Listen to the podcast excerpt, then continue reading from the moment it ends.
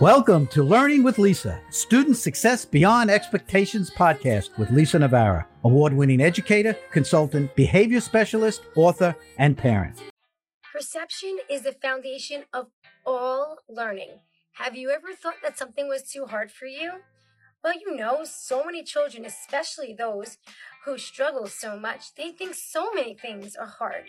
It's important to teach children about perception, explicitly teach them about perception. Know when they're thinking negatively, perceiving it from a past experience, and then it allows them an opportunity to change to a positive perception. Now, we know how important perception is, but I want you to think about this while you are teaching. If you see that one of your students, more than one of your students, has a very poor or negative perception, that's a big indicator that you need to teach them the difference between positive perception and negative perception and how they take action based on how they perceive what you are teaching or what their next task is.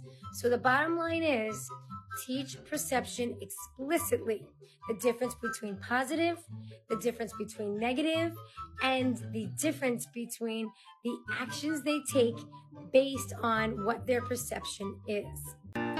Thank you for listening to the Student Success Beyond Expectations podcast, where school leaders, educators, and parents meet on behalf of children who struggle with learning. To bring workshops to your school or organization, contact Child Behavior Consulting and get started with resources available at childbehaviorconsulting.com Amazon, and teacherspayteachers.com for ready to use resources and children's books. If you enjoyed this podcast, remember to review, subscribe, share, and give us a shout out on social media.